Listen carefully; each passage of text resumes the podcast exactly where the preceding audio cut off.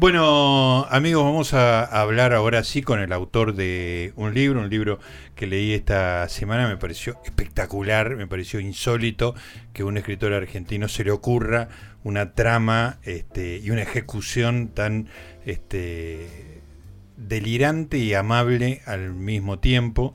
El libro se llama El rey y el filósofo.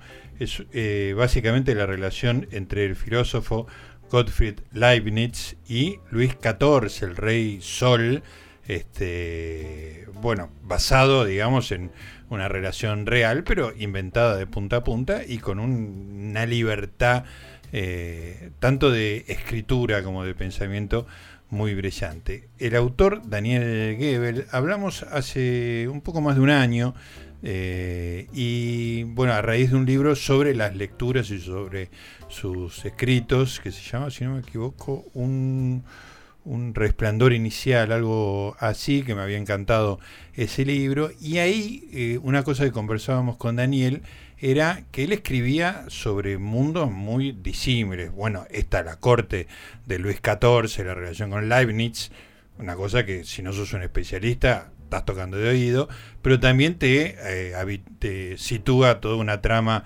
en China en, hace siglos, o sea, este, y que él decía, si no recuerdo mal, ahora se lo vamos a preguntar, que él no sabía de esos temas, que le gustaba eso y se ponía a investigar para, para completar esa información, que era como una forma de ampliar su, su información y su, y su cultura. Vamos a ver si hizo eso con el rey y el filósofo. Daniel, ¿estás por ahí? Gustavo Noriega te saluda.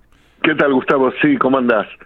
Un gusto saludarte, gracias por estar ahí charlando otra vez con nosotros acá en Libros con Eñe. Una charla más corta por características del programa ahora, que la otra vez nos divertimos mucho, hablamos como 50 minutos, este, pero vamos a ser específicos con el rey y el filósofo y tu forma de escritura.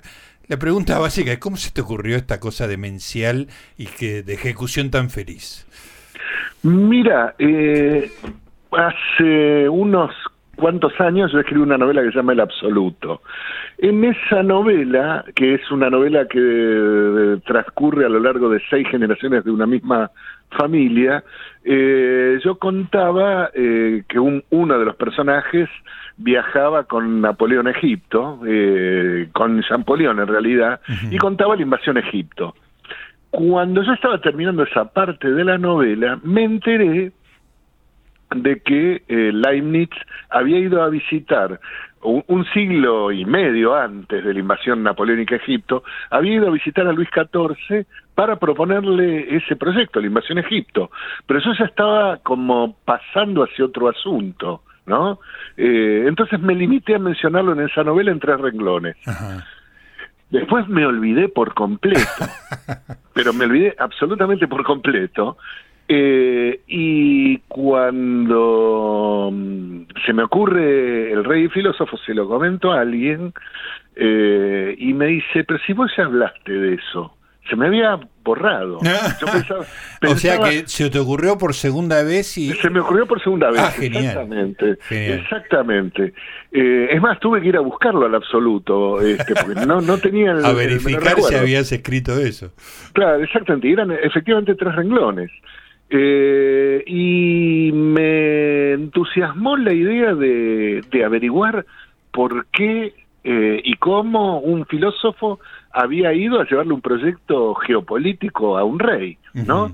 Además, un, ¿por qué un filósofo eh, que trabajaba bajo las órdenes de autoridades del Imperio Romano Germánico le proponía a Francia algo que tenía que ser enormemente beneficioso para él? ¿No? Claro. Este, bueno, mm, mientras eh, averiguaba eso, es decir, mientras leía, yo ya estaba escribiendo la novela. este, entonces, sé mucho más ahora y ya he olvidado bastante de lo que aprendí este, después de eh, haber trabajado en el, en el libro. Claro. Y, y además, eh, esta novela me lleva también a algo que yo deseaba hace mucho tiempo, eh, y era eh, efecto de mi admiración por las relaciones eh, peligrosas de la Laclos. Sí, claro. Era escribir una novela epistolar, es decir, pero no, no porque me importara de hecho eh, el sistema de las cartas, sino porque yo veía ahí una especie de prodigiosa arquitectura de intrigas, de suspenso, de eh, contraste de relaciones. Este, digo, las relaciones peligrosas para mí es una de las grandes cumbres de la literatura. Bien, cuando me siento a escribir El Rey y el Filósofo, primero elijo un narrador eh, común, un narrador omnisciente, que empieza a contar la historia a las 10 páginas. Que es el ayudante de Leibniz, digamos. El ayudante de Leibniz, sí. pero yo no sabía quién, quién, quién escribía esas primeras. Ah, vos arrancaste escribiendo lo que el tipo decía. Claro, claro arranqué escribiendo una narración en, eh, en tercera persona, no, no una primera persona escribiendo una carta. y después me, di cuenta de que el sistema tenía que ser de correspondencia. Ah, ¿Cómo? Bien, eh, bueno, mi novela transcurre en el siglo XVII. Claro. Este, aunque hoy salió una nota de Quintina en perfil donde dice, en vez de poner que eh, Leibniz va a visitarlo en 1672, hay una errata y dice que es 1972. Vos sabés que le avisé, le digo, Quintín, pusiste 1972 yo lo que te puedo hablar de 1972 fue que fue un gran año del Beto Alonso, pero no de, Luis XIV, ¿viste? Y dice, oh, el Alzheimer, me dice. Y ahí, lo, corrigió. Este. Si vas ahora, está la, la nota está con el 1600 corregido. ah, no sabía. Sí, sí, sí, sí, gracias a mí. ah, bueno, te felicito. que no sé nada de historia, pero sé que en 1900 no pasó eso. No, claro. Está muy bien. Ahora, eh, bueno, vos elegís esta, esta estructura epistolar, digamos, elegís este narrador que después va quedando abandonado porque empieza la relación directa entre Leibniz y Luis XIV.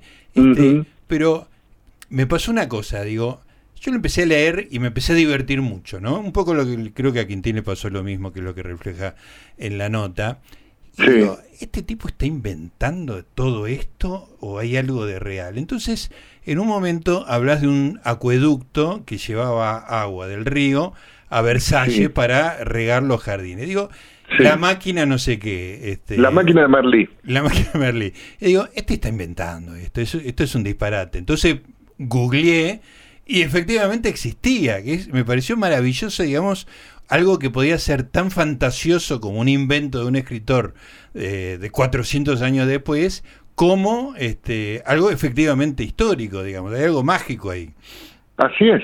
es que en realidad, pasado el tiempo, eh, las maquinarias, los objetos eh, ya añejos o anacrónicos adoptan como caracteres fantásticos de pura de pura invención. O sea yo ahí después que por ejemplo hablo de las esferas de Magdeburgo que son esferas realmente existentes eh, pero cuando yo describe el objeto, el objeto parece fantástico. Sí, sí, ahí ya no, ya no lo googleé, ya dije, bueno, no, eh, confío en él. Claro, pero después traslado las esferas de Magdeburgo y las invento como modelos de organización del cielo para la, reina que está muerta y le habla a Luis XIV, sí, sí, a María Teresa de Austria, sí. Daniel, me da la sensación de que te divertiste mucho escribiéndolo. ¿Eso es real o es una fantasía romántica del escritor que está... Eh, no, este, me, divertí, completamente porque además todos los descubrimientos sobre ese mundo eran para mí fabulosos.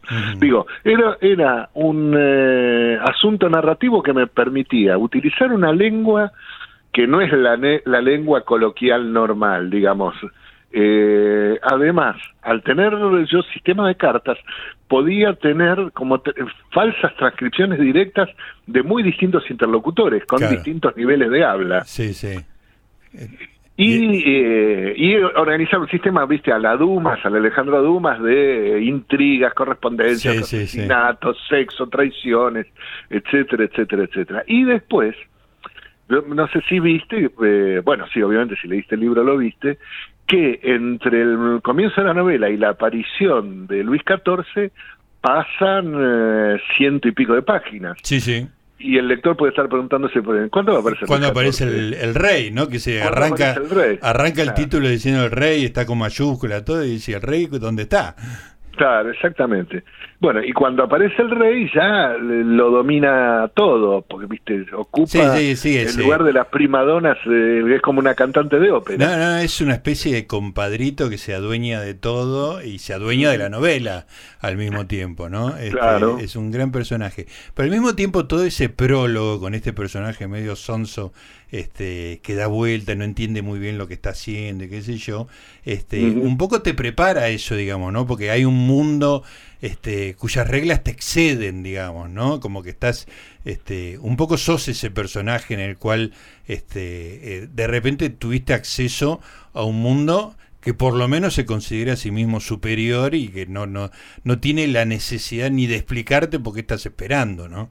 Exactamente, claro. Bueno, además en, en aquel momento, obviamente, Francia era la gran potencia de Occidente.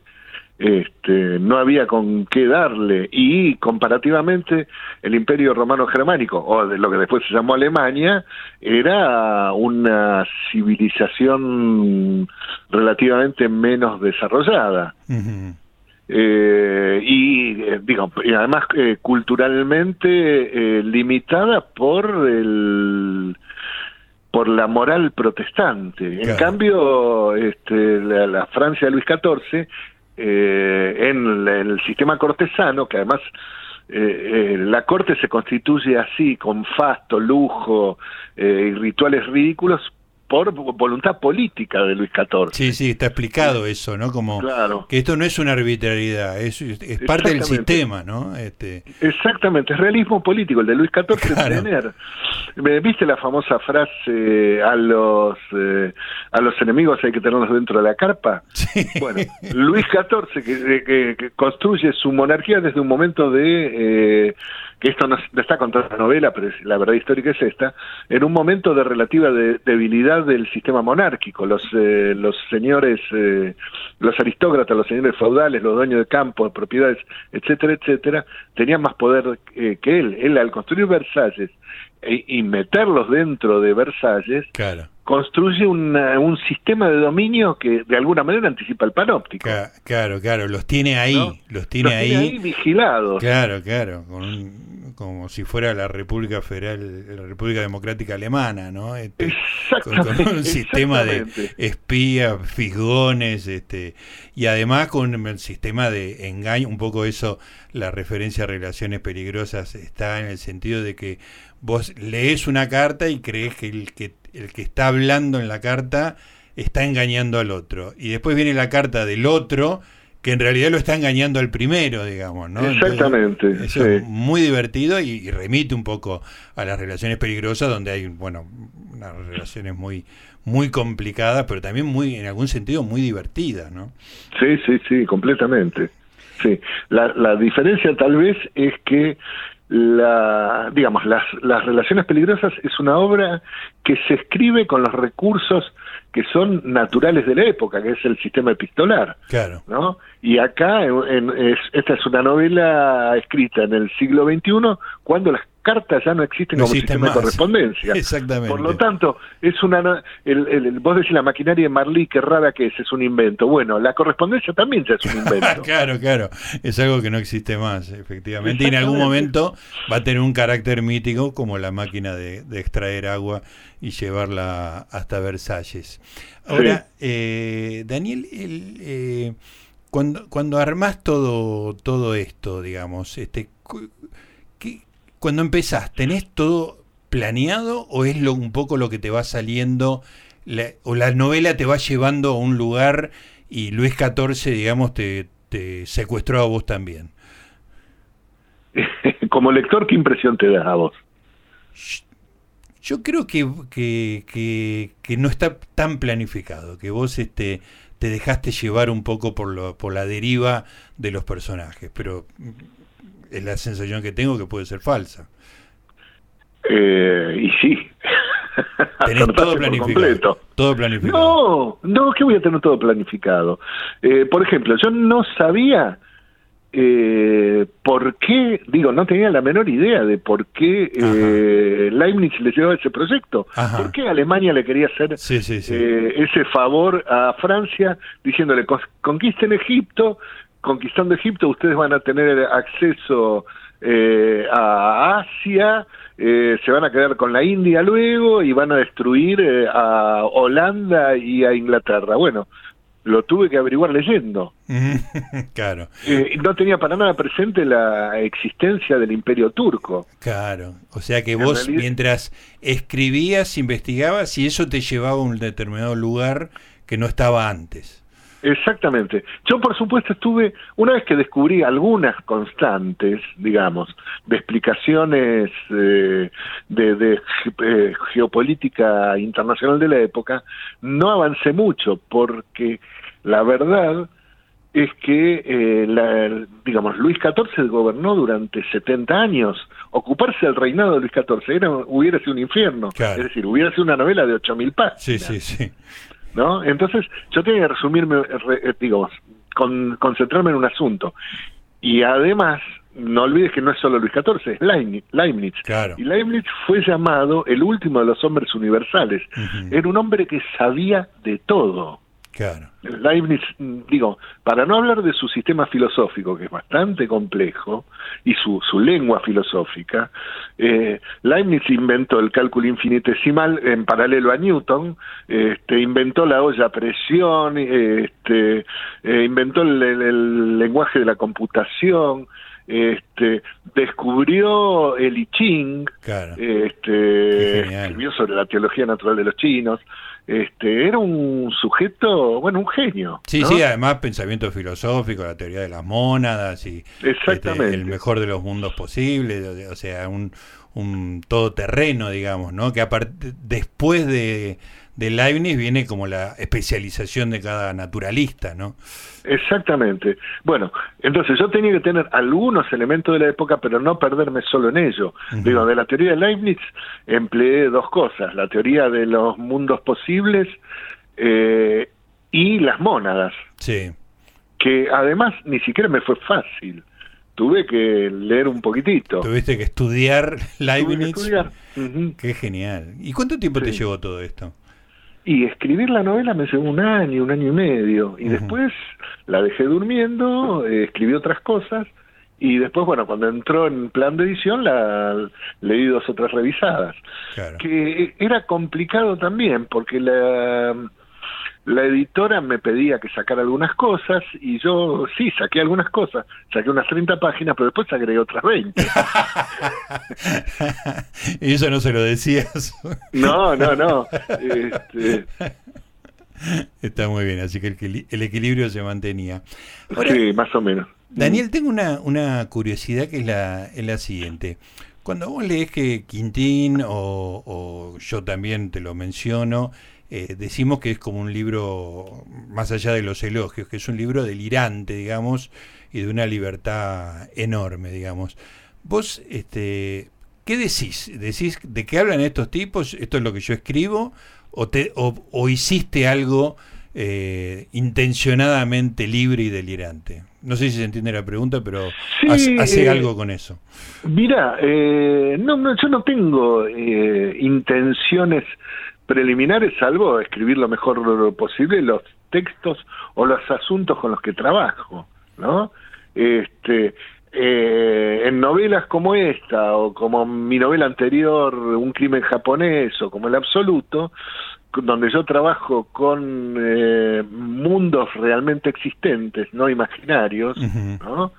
Este, donde, donde la imaginación trabaja con algunos elementos de la realidad existente, la realidad me proporciona tantos elementos que paradójicamente en ese en esa constricción de, la época yo me, encuentro en mayor libertad y entonces me expando. Y sí yo escribí esta novela de manera de hechiza eh, eh, de hechiza de feliz Iba a decir dichosa y me salió de hechizo.